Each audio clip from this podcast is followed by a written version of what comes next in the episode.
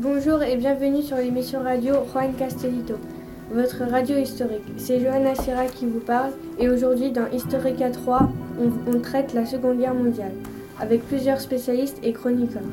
Dans cette émission, on parlera de la guerre d'anéantissement. Et on commence avec la revue de presse présentée par Enzo Claude, journaliste. Bonjour Monsieur Claude. La place accordée au sujet est-elle importante dans la presse jeunesse ces derniers temps ? La place accordée dans la presse jeunesse sur le thème de la Seconde Guerre mondiale est en effet très importante. Quels sont les aspects de la guerre qui sont abordés ?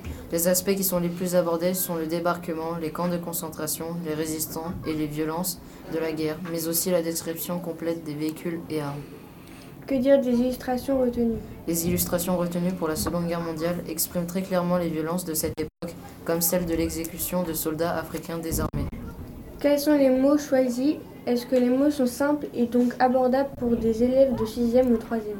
Les mots choisis dans la presse jeunesse pour parler de la Seconde Guerre mondiale sont assez simples pour une meilleure compréhension de la Seconde Guerre mondiale. J'irai jusqu'à même le conseiller pour la révision du brevet des collèges. Y a-t-il un aspect de la guerre mondiale qui n'est pas traité dans ces périodiques ? L'aspect de la Seconde Guerre mondiale qui manque d'après moi est ce qui se passait en Allemagne et les autres pays sous occupation allemande, car en effet l'on parle beaucoup des armées françaises, des États-Unis, de l'U R S S et du Royaume-Uni, mais pas de l'Allemagne. Y a-t-il un article qui a retenu particulièrement votre attention ? Tous les articles ont retenu mon attention car il y avait beaucoup de textes intéressants et de, d'images pour une meilleure compréhension, des thèmes comme par exemple les, con, les camps de concentration, mais il y avait des textes sur lesquels je n'arrivais plus à suivre car ils étaient trop longs, comme dans le magazine Phosphore. Merci.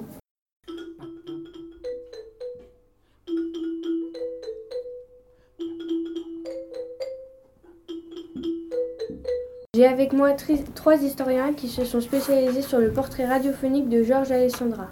Bonjour Lexa Flore, Baptiste Duchevet et Fabrice Laurel. Quel est son camp ? Pendant la guerre, il devient soldat au camp des Alliés, en Tunisie pour son régiment. Il est classé cinq cent six au recrutement de Constantine, immatriculé sous le numéro trois cent soixante-cinq. Il a longtemps été absent malade à Roknia et a eu un bon service. Il a un acte de bravoure en étant calme et courageux lors de la bataille au Faïd en dix-neuf cent quarante-trois. Quelle est la, la fonction de Georges Alessandra ? euh, Sa fonction est inscrite au soixantième régiment d'artillerie d'Afrique. Quel âge a-t-il lors de la déclaration de la guerre ? Lors de la déclaration de la guerre, il a vingt-trois ans. Dans quelles circonstances est-il mort ?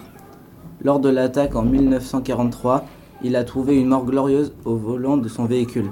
Le treize mars dix-neuf cent quarante-trois, par suite de l'éclatement d'une mine, mort à vingt-cinq ans. Grâce à quels documents peut-on retracer sa vie et celle de sa famille ?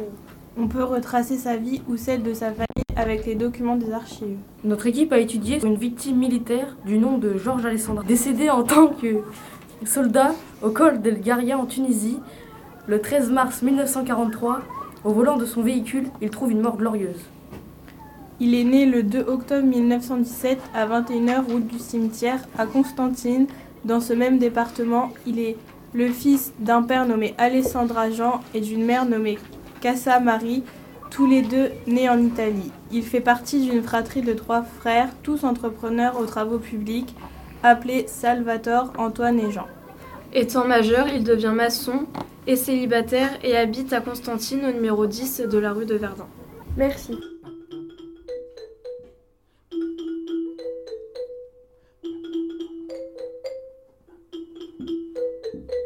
À présent, deux de nos journalistes vont parler de la guerre d'anéantissement. Nathan Le Breton et Rachel Gravel, bonjour. Quelles sont les forces en présence lors de la bataille de Stalingrad ?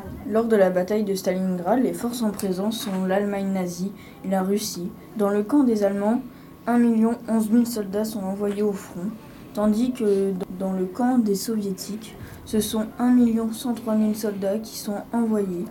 Les, les Allemands ont en leur possession mille deux cents chars, dix-sept mille canons et mille six cent quarante avions, en opposition aux Soviétiques qui ont, eux, en leur possession deux mille trois cents chars, seize mille cinq cents canons et sept cent soixante-huit avions.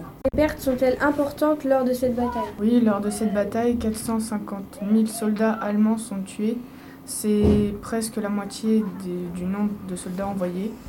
Et pour certains, ils sont blessés. Plus de cent dix mille sont prisonniers, alors que du côté des Soviétiques, quatre cent quatre-vingt-six mille soldats sont tués, plus de six cent mille sont blessés ou prisonniers et plus de quarante mille civils sont tués. Quel est le sort des civils ? Les pauvres civils connaissent la mort. Ils ont subi les bombardements des avions qui voulaient tuer le plus de personnes possible. En quoi peut-on considérer que la bataille de Stalingrad illustre bien ce qu'on appelle une guerre néantique ? On peut considérer la bataille de Stalingrad comme une guerre d'anéantissement, car elle a anéanti des vies, des familles, des villes, des gens innocents, des territoires ravagés et des personnes sont exténuées à cause de leur religion, alors qu'ils n'ont rien fait.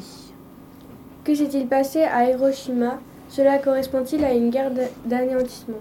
Le six août mille neuf cent quarante-cinq, Hiroshima est bombardée par une bombe nucléaire faisant d'innombrables victimes de tout genre et de tout âge.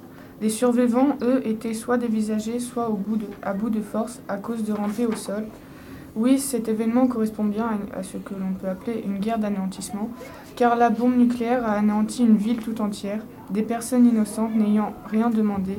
Ils ne méritaient pas ce sort.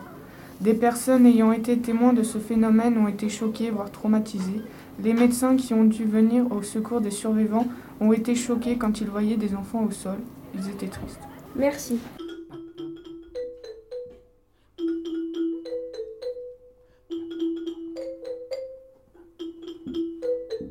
Le mémorial de Caen renferme beaucoup d'informations sur la Seconde Guerre mondiale. Nous avons donc invité M. Jean-Louis Macarty, guide au mémorial. Bonjour monsieur. Quel est, quel est le principal sujet du musée ? La Seconde Guerre mondiale est le sujet de ce mémorial. À qui s'adresse ce musée ? Le musée s'adresse aux visiteurs qui sont curieux de connaître ce qui s'est passé en Normandie. Quel est l'aspect du musée ? Pouvez-nous, pouvez-vous faire quelques commentaires sur la scénographie du musée ? euh, Une vaste étendue d'herbe est présente devant le musée. Il y a une faille sur la façade du musée car l'humanité a été séparée. Et un grand escalier descend au sous-sol du musée. Quels sont les jours d'ouverture et les horaires ?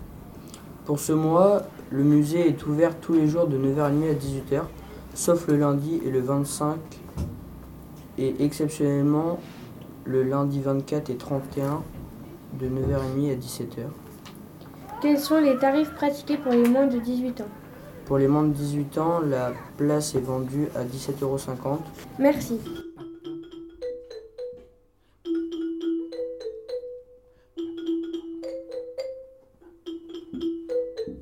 J'ai à nouveau quatre historiens qui se sont spécialisés sur le portrait radiophonique de Diallo Baba.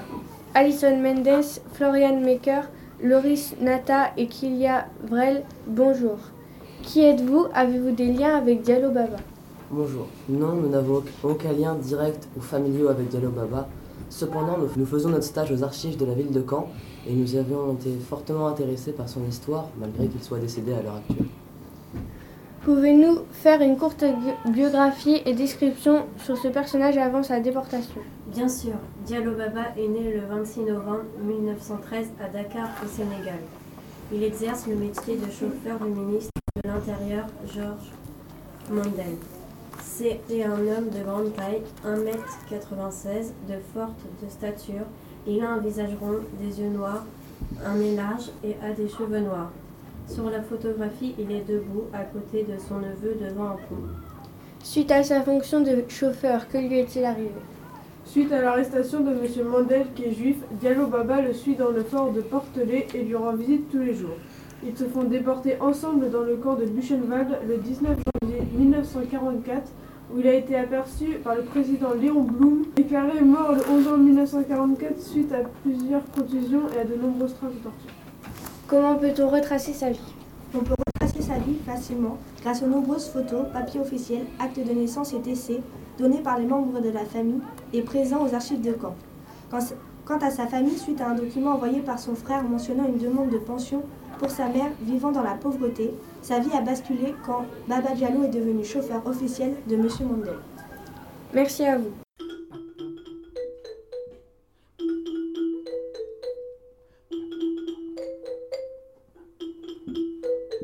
Et pour finir, la minute littéraire présentée par Monsieur Richard Dupont. Bonjour. Bonjour, aujourd'hui je vais vous parler de Moos, une B D écrite par Art Spiegelman, de son vrai nom Arthur Spiegelman. Nous suivons la vie de Vladek qui a vécu la guerre. Il la raconte, il raconte tout sa, toute sa vie à son petit-fils Artie. Les graphismes sont très simplistes, peu de détails et tout est en noir et blanc. Sur la couverture, il y a l'auteur tout en haut, le titre en majuscule et en rouge juste en dessous pour frapper le lecteur et en dessous du titre une croix gammée. Merci. Merci à vous tous et merci à vous de nous avoir écoutés. C'était Historica trois sur Juan Castellito. Bonne journée à vous et à bientôt.